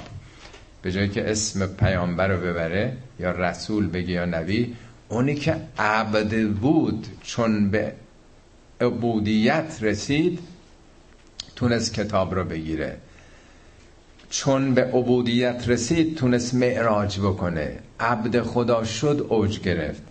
یا میگه تبارک الذی نزل الفرقان علی عبدهی اون به شناخت رسید. فرقان یعنی شناخت و تشخیص حق و باطل. کی؟ چون عبد شد. عبد در واقع عامل اوج گرفتنه. حالا میگه همین که اون کسی که عبد خدا بود قیام کرد یعنی برخواست در جامعه شرک زده عربستان که همه دنبال شفاعت و توسل و واسطه تراشی ها بودن. ها رو شفیع خودشون در راه خدا می‌دونستن. یکی بلند شد گفت فقط خدا. بلند شد برخواست یدعوه فقط او را خوانده. فقط خدا رو خواندن برای چیه آدم کی می‌خوانه؟ موقعی که نیازی داره. آدم دو موقع است که یه قدرتی رو می‌خوانه. موقع دفع ضرر آسیب خوشسالی سیل زلزله است بیماری. کی ما سراغ خدا میریم؟ کی او رو می‌خوانیم؟ معمولا یه وقت که مشکل داریم یا وقتی احتیاجی داریم. همینجوری آدم یادش میره. خدا تو تاخچه است. گذاشتیم اونجا. هر وقت که مشکلی داریم حاجتی داریم گرفتاری داریم یا یعنی دفع ضرر جلب منفعت. برای این دوتاست که بشر می‌خوانه. عمدتا. نادرن کسانی که خدا رو به خاطر خداییش می‌خوانند. چیزی هم نمی‌خوان. چیزی هم مطرح نمی‌کنن. اینطور هم نیست هر وقت محتاج بودن گرفتار بودن سراغ او برن. نه چون خدا شایسته ستایشه در واقع سراغش میرن. ولی پر حال اونها تعدادشون معمولا قلیله. میگه وقتی که پیامبر برخواست و فقط او را خواند کادو یکونون علیه لبدن. کانو یک نوع شدن تکوین یافتنه علیه او لبدن یعنی تودوار بسیط شدن علیه او. و پیامبر که کاری نداشتن قبلا بسیار محترم بود توی اون جامعه. او رو امین مینامیدن. به محضی که آمد گفت که اینا واسطه ها رو بریزین دور اینا کاری نیستن. اون موقع بسیج شدن. همه علیه او متحد شدن. به جان او و یارانش افتادن. در بارها تو قرآن آمده از زبان اونایی که این چیز عجیبی میگه. اجعل الالهت الها واحد. این آمده همه این خدایان یکی کرده. میگه یه نفرن. هذا لشیء عجاب. عجب حرف عجیبی می‌زنه. مگه ممکنه فقط یکی باشه تو دنیا؟ پس این همه ها و این همه خدایان متعدد پس چیکارن همه جای دنیا خدایان متعدد مسیحیام که ابن و ابو روح القدس اونام به سه تا معتقدن. این آمده میگه فقط یکی. با یکی که نمیشه. می‌خواد بگه امروزم اگر کسی بگه فقط خدا علیهش دینداران خواهند بود. یعنی دیندارایی که آم آشنا و آمیخته و در واقع عادت کرده به واسطه هستند همه علیهش میشورند. هزار جور انگ می‌زنند. تنها پیامبر نبوده که استثنا بیاد بگه. همواره اگر کسی بگه فقط خدا بر حال باش مخالفت می‌کنن. چون نمی‌خوان در واقع مردم واسطه ها رو از دست بدن. فکر می‌کنن اونا پارتی هایی هستن که نمیشه که ما پارتی رو از دست بدیم. فقط مستقیم بریم. خدام که گفته به عمل خودتونه به تلاش خودتونه. هر چی بکارید همون قدر رو می‌کنیم ما دوست داریم که یه مقداری میونبارم بشه زد. یه مقداری واسطه ها و پارتی هایی هم داشته باشیم که اونا در واقع به دادمون برسن. حالا به پیامبر میفرماید که قل پیامبر بگو انما ادعو ربی. بگو نه همینجوری بگو حرفای عادی که می‌زنن. یعنی اعلام بکن. با صدای بلند اعلام بکن. انما یعنی این است و جز این نیست. پیامبر بگو من فقط و فقط ربم رو می‌خوانم. بازم الله نمیگه. چون اونا که منکر الله نبودن و مشرکین. روزگار مام که اکثریت منکر الله که نیستن. ولی رب رو رایت نمی‌کنن. رب یعنی ارباب اصلی اونی که همه کار دست اونه. الله بود الوهیت ستایش رابطه قلبیه. ولی رب اون کسی که همه کاره است از او باید بیم داشته باشی. امیدت باید به دست او باشه. درست همون مفهوم اربابی که توی فارسی هم میگیم نظام ارباب رعیتی. اون که همه کار است باسه در واقع. سینیور لورده بگو من فقط از او کمک می‌گیرم. ولا اشرک بهی احدن. احدی رو با خدا شریک نمی‌گیرم مگه پیامبر شریک می‌گرفته که داره میگه بگو؟ بگو یعنی بدونید. اگر تو اگر شما پیرو منین من احدی رو به جز اون نمی‌خوانم و هیچ کسی رو شریک نمی‌گیرم با خدا. قل انی لا املک لکم ذرا ولا رشدا. بگو پیامبر. پیامبر اینا رو گفته ولی این قول ها تو قرآن میاد. برای اینکه کلام کلام خداست نه کلام پیامبر. و نه پیامبر که گفته که دیگه نمی... به ما نمی‌گفت که قول همون حرفی که خدا گفته بگو خب می‌گفت انما ادعو. آیه بعدا می‌گفت انی لا املکو لفظ عینا لفظی است که بر او وحی شده. قل انی لا املک لکم ذرا ولا رشدا. پیامبر بگو من مالک هیچ ضرر و نفعی یا رشدی بر شما نیستم. یعنی من کاری نیستم. شما اگه حرف منم نپذیرین به منم پشت بکنید با منم در بیافتید من که نم... معمولیت ندارم که به شما ضرر بزنم آسیبی برسونم به شما. یعنی زور که نیست که هر کسی اعتقاد نداره پدرش باید در برد مگه تو قرآن نیومده که لا اکراه فی الدین؟ کراهتی نیست. پس اونایی که ارتداد رو ساختن از خودشون که اصلا پایه قرآنی هم نداره کجا آوردن؟ در قرآن که ما ارتداد نداریم که کسی اگه مرتد شد بشه اعدامش کرد جونش رو گرفت اگه الهاد پیدا کرد. همه چه که قرآن میگه کاری باشون نداشته باشین. و ذر الذین یلحدون فی اسماء اونا که الهاد می‌کنن به حال خود آزادشون بگذارید. مطلقا ما نداریم ارتداد در قرآن. برای اینکه زوری نیست هر کسی نمی‌خواد نمیپذیره نتایج عمل خودش هم می‌گیره. از کجا اومده این حرفا؟ این تنبیه از کجا اومده؟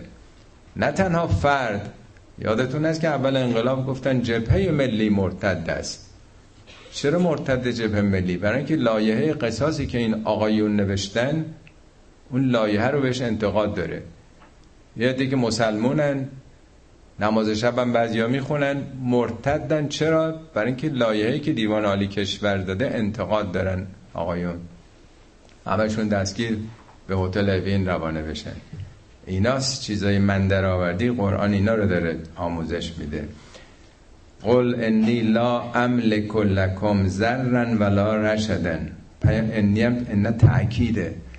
به جد بگو به مردم که اگرم نپذیرید من معمولیتی ندارم که بهش تنبیه بکنم شما رو. رشدتونم به من مربوط نیست. رشد یعنی جلو بردن. در واقع اینجا بگه به جایی که بگه نف ذرن ولا نفعن به جای نفعن ضرر و نفع گفته رشدن این بالاتره که شما رو رشد بدم. من کاری نیستم این بسد پس پیامبر چی کاره است؟ حالا میگه نقش پیامبر چیه؟ باید یه ذره بیشتر این شرک ها رو از ما بزنه. قل انی لن یجیرنی من الله احدون پیامبر به مردم بگو منو به جز خدا هیچ کی پناه نمیده. یجیر اصلا اون جوار دیگه. جارم به همسایه میگن. یعنی چی؟ یعنی پیغمبر اینی که میگه اعلام بکن که مردم این اصل رو بفهمن که خود پیامبرم باید در پناه خدا باشه. هیچ انسانی نمی‌تونه شما رو پناه بده. اگر فکر می‌کنید تو دنیا با یک اذکاری با یک توجهاتی با یک نظر و نیازهایی کسانی پیدا می‌کنید که تو قیامت اونا میان شما رو پناه میدن یا واسطه میشن قرآن صد درصد خلاف اینها رو میگه. این همه داره جدی همش انی انی. اینا تأکید پیامبر بگو به جد بگو که مردم بفهمن که تو خودت جز خدا هیچ پناهی نداری. ولن اجد من دونهی ملتحدا. بگو که من به جز خدا هیچ پناهگاهی نمی‌تونم پیدا بکنم. خب اگه قرار بود که به خود پیامبر بگه که به خود پیامبر الهام کرده بود که خود اون بفهمه. پیامبر اینا رو به ما ابلاغ باید بکنه. به پیامبر گفتن که به ما بگه به در میگن که دیوار بشنوه. پیامبر که این چیزا براش روشن بوده آگاه بوده. مگه پیامبر عمل نمی‌کرده به اینها که خدا خواسته باشه به او بگه؟ اینی که بگو یعنی به مردم اعلام بکن پیامبر که منی که در اوج قرار گرفتم. برای پیامبر عقل کل در این تاریخ بشر بوده. چنان شخصی حتی بدون خدا هیچ تکیه گاهی نداره. وای به حال بقیه انسان ها. خب نقش پیامبر چیه پس؟ الا بلاغا من الله و رسالاتهی من هیچ کارم مگر ابلاغ یعنی رسوندن دیگه. بلاغه یعنی رسوندن. من هدفم اینه که برسونم از جانب خدا پیام های او رو و رسالتاش رسالت یعنی معمولیت من هدفم اینه این وسط پیامبر اوج گرفته رفته بالا گیرنده خدا شده پیام ها رو گرفته اون فرکانس ها رو گرفته. حالا وظیفش اینه که به ما برسونه اینا رو دیگه که داره ابلاغ می‌کنه. و من یعص الله و رسوله هر کسی که نافرمانی بکنه از خدا و از رسول او نمیگه از من. رسول او یعنی رسالت های او. من رسولم پیام های اون رو دارم میارم. می‌دونید در زبان عربی به نام رسان میگن رسول؟ نام نامنگاری مراسله میگن دیگه نیست؟ پستچی در واقع داره پیام رو به شما میده دیگه. نامه رو میده. پستچی خدا. من دارم پیام خدا رو به شما میده هر کسی که در واقع با خدا و کسی که پیام های او رو داره تحویلشون میده نافرمانی کنه فان له نار جهنم خالدین فیها ابدا. مسلما برای او برای اونها آتش جهنمه که جاوید در آن خواهند بود. نه اینکه خدا بگه حالا طرف من نیام پدرتو در میارم. یعنی بیا این راه به سمت نجات به سمت آب داری میری که از تشنگی نجات پیدا می‌کنی یا نه بیراه هست وسط کبیر لود در اون گرما میمیری از تشنگی. این در واقع نتیجه طبیعی عمل انسانه. حتی ازا رعو ما یوعدون حالا اینا انکار دارن انکار می‌کنن. وقتی که ببینن اون نتیجه رو در آخرت حتی ازا رعو ما یوعدون فسیعلمون من از و ناصرا و اقل عددن. اون موقع خواهند فهمید که چه کسی ناصر یعنی یاور. از نظر یاور ضعیفتره و اقل عددن و از نظر تعداد کمتره. اینا به حال مشرکین خیلی احساس می‌کردن که آه پیامبر مگه چند نفره؟ پیروانش مگه چند نفرن؟ 20 تا 30 تا 40 تا 50 تا هستن. ما این همه قبیله ایم. این همه عددمون بالاست. این همه یاور داریم. حالا خدای پیامبرم بخواد مثلا بیاد ما رو تنبیه کنه. چیکار می‌تونه با ما بکنه؟ بارها تو قرآن هست که نازیدن به اون تعداد خودشون و یاورانی که از قبایل مقابل یا حالا فردا خواهند فهمید که یاوران چه کسی کمتره و عدد چه کسی کمتره. امروز چسبیدن به امکانات خودشون. حالا کیا؟ عربایی که تو اون قبایل فقیر در جاهای سوخته عربستان. حالا خبر نداشتن بقیه جای دنیا چقدر سبز و خرمه چه دریاچه هایی چه جنگل هایی اینا فکر می‌کردن که دیگه تو دنیا برخوردار از همه خود اینا هستن که انقدر مینازیدن به همون چهار تا نصفی نخل خرما و نمی‌دونم دویست تا شطورایی که داشتن. قل ان ادری اقریب ما توعدون ام یجعل له ربی امدن پیامبر این رو هم بگو که من نمی‌دونم آیا اون چه که خدا شما رو بیم داده نزدیکه یا خدای سرآمد طولانی تری گذاشته. اینی که میگم دامنتون رو می‌گیره این رفتارهای شکامیز پرستی جهل. ستمکاری بهشون بگو که با دست من که نیست. من نمی‌دونم که آیا نزدیک این عوارض این اتفاقی که میفته یا نه ممکنه طولانی بشه؟ بازم برمیگردم به اون مثال همیشگی که اون غذایی که می‌خوریم خیلی ها به ما هشدار میدن. آخه این نحوه غذا خوردن این الگوی تغذیه گرفتار میشی چربی و قند و اینا. میگه حالا که اینی که میگی میترسونی؟ سکته و فلان. میگه من نمی‌دونم. ممکنه یه هفته دیگه بشه. ممکنه که ده سال دیگه. اگه سیگار می‌کشی اگه مشروب می‌خوری نتیجهش معلومه. حالا این نگو کی. کی مهم نیست. این مهمه که اینا پله پله داره تو رو به سمت عواقب خودش داره می‌بره. اون خدایی که میگه بگو که من نمی‌دونم خدا که می‌دونه. عالم الغیب فلا یظهر علی غیبه احدا اما خدایی که دانای همه پنهانی ها و پوشیدگی هاست. فلا یظهر علی غیبه احدا احدی رو هیچ کسی رو بر غیبش یعنی بر حقایقی که از چشم علم و دانش شما فعلا غایبه نمی‌بینین آگاه نمی‌کنه الا مگر الا من ارتضا من رسول مگر اون رسولی که رضایت پیدا کرده باشه ازش. یک انسانی که حامل پیام الهی شده عمل کردش رفتارش مورد رضایت خداست. از طریق در واقع وحی به اونها گوشه ای از اون غیب رو خواهد گفت. به نوح به هود به صالح به شعیب به موسی به عیسی به پیامبر ما.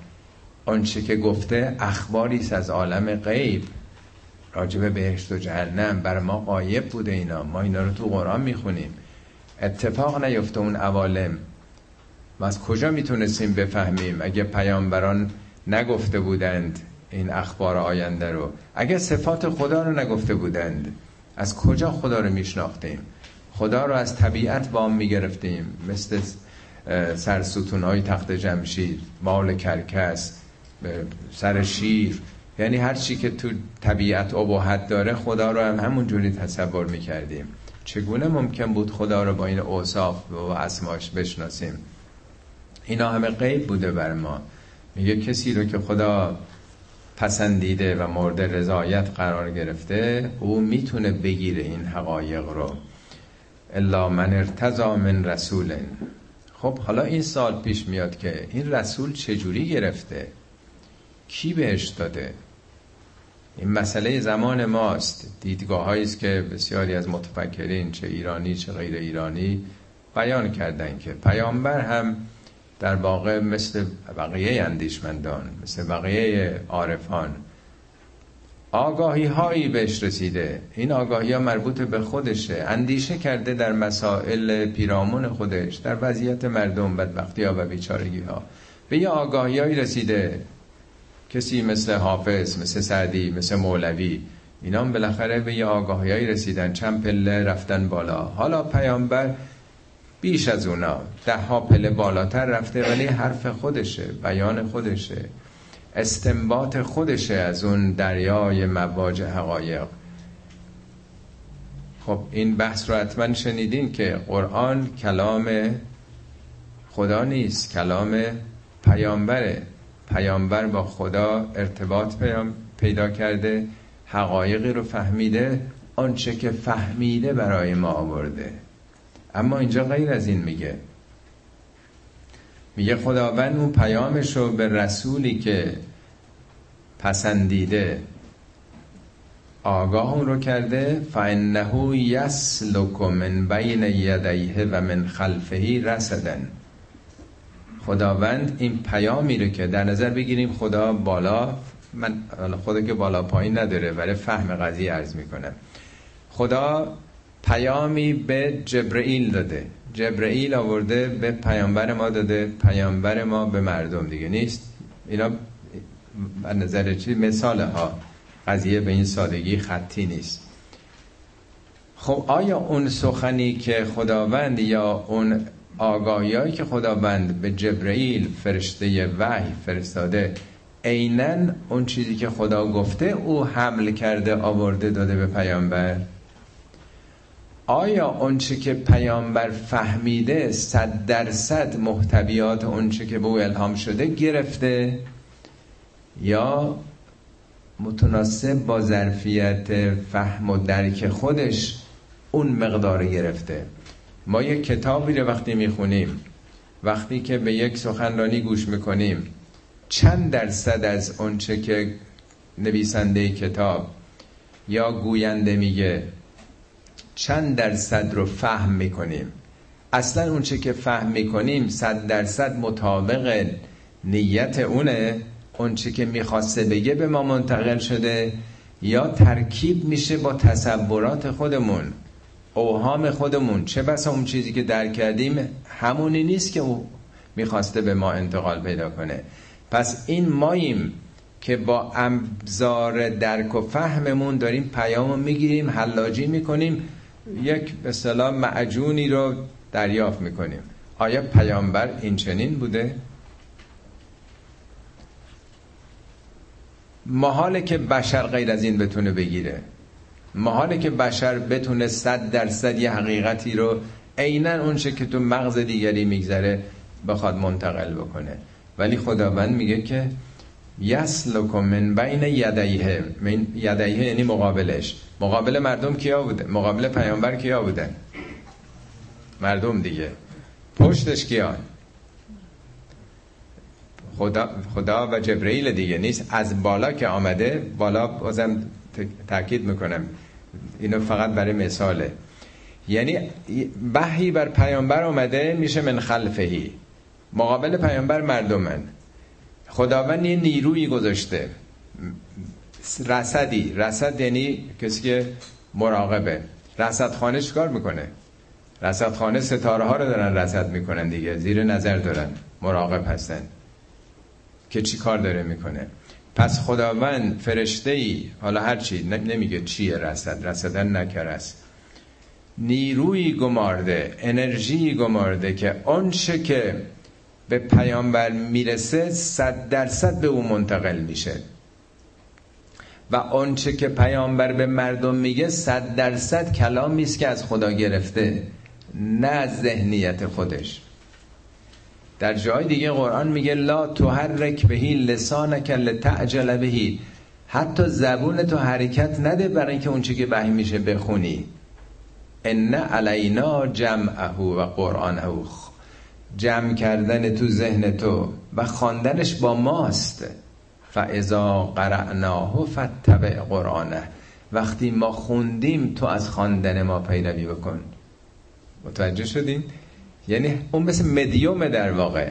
از وجود او تابش پیدا کرده. کلام کلام رسول نیست. کلام کلام خداست که به زبان او نازل شده. میگه فانما یسرناه به لسانه که به زبان تو ما اینو جاری کردیم.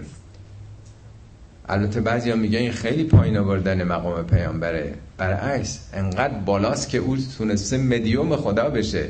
تونسته بگیره این جریان رو خالص عبور بده. درست گرفته و درست منتقل کرده. فانه یسلک من بین یدیه و من خلفه رسدا. برای چی؟ لیعلم قد ابلغوا رسالات ربهم تا خدا بداند که قد ابلغو که این پیامبران رسوندند رسالات پروردگارشونو. و احاط به ما لدیهم خداوند احاطه داره به اونها. به ما لدیهم یعنی به قلبشون به فعادشون به تمام وجودشون. یعنی همه چیه؟ ذهن اونا دست خداست. آیا خدا نمی‌تونه یه پیامی رو که می‌خواد به بندگان برسونه بدون واسطه خالص برسونه؟ این وسط ناخالصی به وجود میاد؟ این گیرنده هایی که پیام رادیو تلویزیون می‌گیرن دخالت می‌کنه؟ ما بشر ما انسان تونستیم دستگاه هایی بسازیم. ساتلایت ها نمی‌دونم. همه این گیرنده ها گیرنده های تلویزیونی رادیویی که خالص اون چی که از منبع ارسال امواج صادر میشه بتونن بگیرن برگردونن. خدا براش مشکل بوده که پیامش رو این وسط مثلا سی, درصدش رو چل درصدش رو پیامبر فهمیده باشه به ما برسونه. و احاط به ما لدیهم. احاطه داره به همه اعضا و جواره اون پیامبران و احسا کل شیء عددن احسا یعنی دانستن حساب و کتاب شمارش همه چی رو خدا با دیتیل با جزئیات زیر نظر داره. این نیست که از دست خدا در بره یه چیزایی می‌خواسته بگه حالا 50 درصدش به بندگان رسیده. خب این سوره ملاحظه میفرمایید که داره با وساقت قرآن وساقت به معنای قابل اطمینان و قابل وسوق بودن قرآن و صد درصد خلوصش خط پیدا می‌کنه. محور اصلی سوره شرک و توحید بود. رفتن خالصانه به سمت خدا. از کجا حالا خدا رو بشناسیم زندگی توحیدی رو پیدا کنیم؟ از این کتابش. حالا خیلی ها شک دل مردم افتاده که آیا این کتاب واقعا از جانب خداست؟ یا اینکه نه پیامبر آدم خیلی خوبی بود. ولی خب بالاخره بعضی ها حرفای خوبه و بعضی هم انکاس حرفای زمان است و دیگه چطور میشه اطمینان پیدا کرد؟ درست مثل اینکه شما رو توی مهمونی بسیار مجللی دعوت بکنن ده ها ظرف غذاهای مختلف بذارن فقط یه نفر بگه ما نمی‌دونیم. یه موشی یه جا رد شد یه فضله تو یکی از این ظرفا افتاد. شما حاضرین که به یکی از اون ظرفا دیگه دست بزنین؟ همینه که در واقع این شک رو وارد بکنند که اینا می‌تونه کلام خدا باشه و می‌تونه کلام غیر خدا باشه. کل اعتبار این کتاب در واقع از بین میره. ولی اینطور قاطع و روشن میگه نه تنها این کتاب. همه اونچه که پیامبران گفتند صد درصد همونی بود که خدا خواسته بود. اونچه ابلاغ کردند چه موسا چه عیسی چه پیامبران پیش از او چه پیامبر ما دقیقا کلام خدا رو به مردم رسوندن. صدق الله العلی العظیم.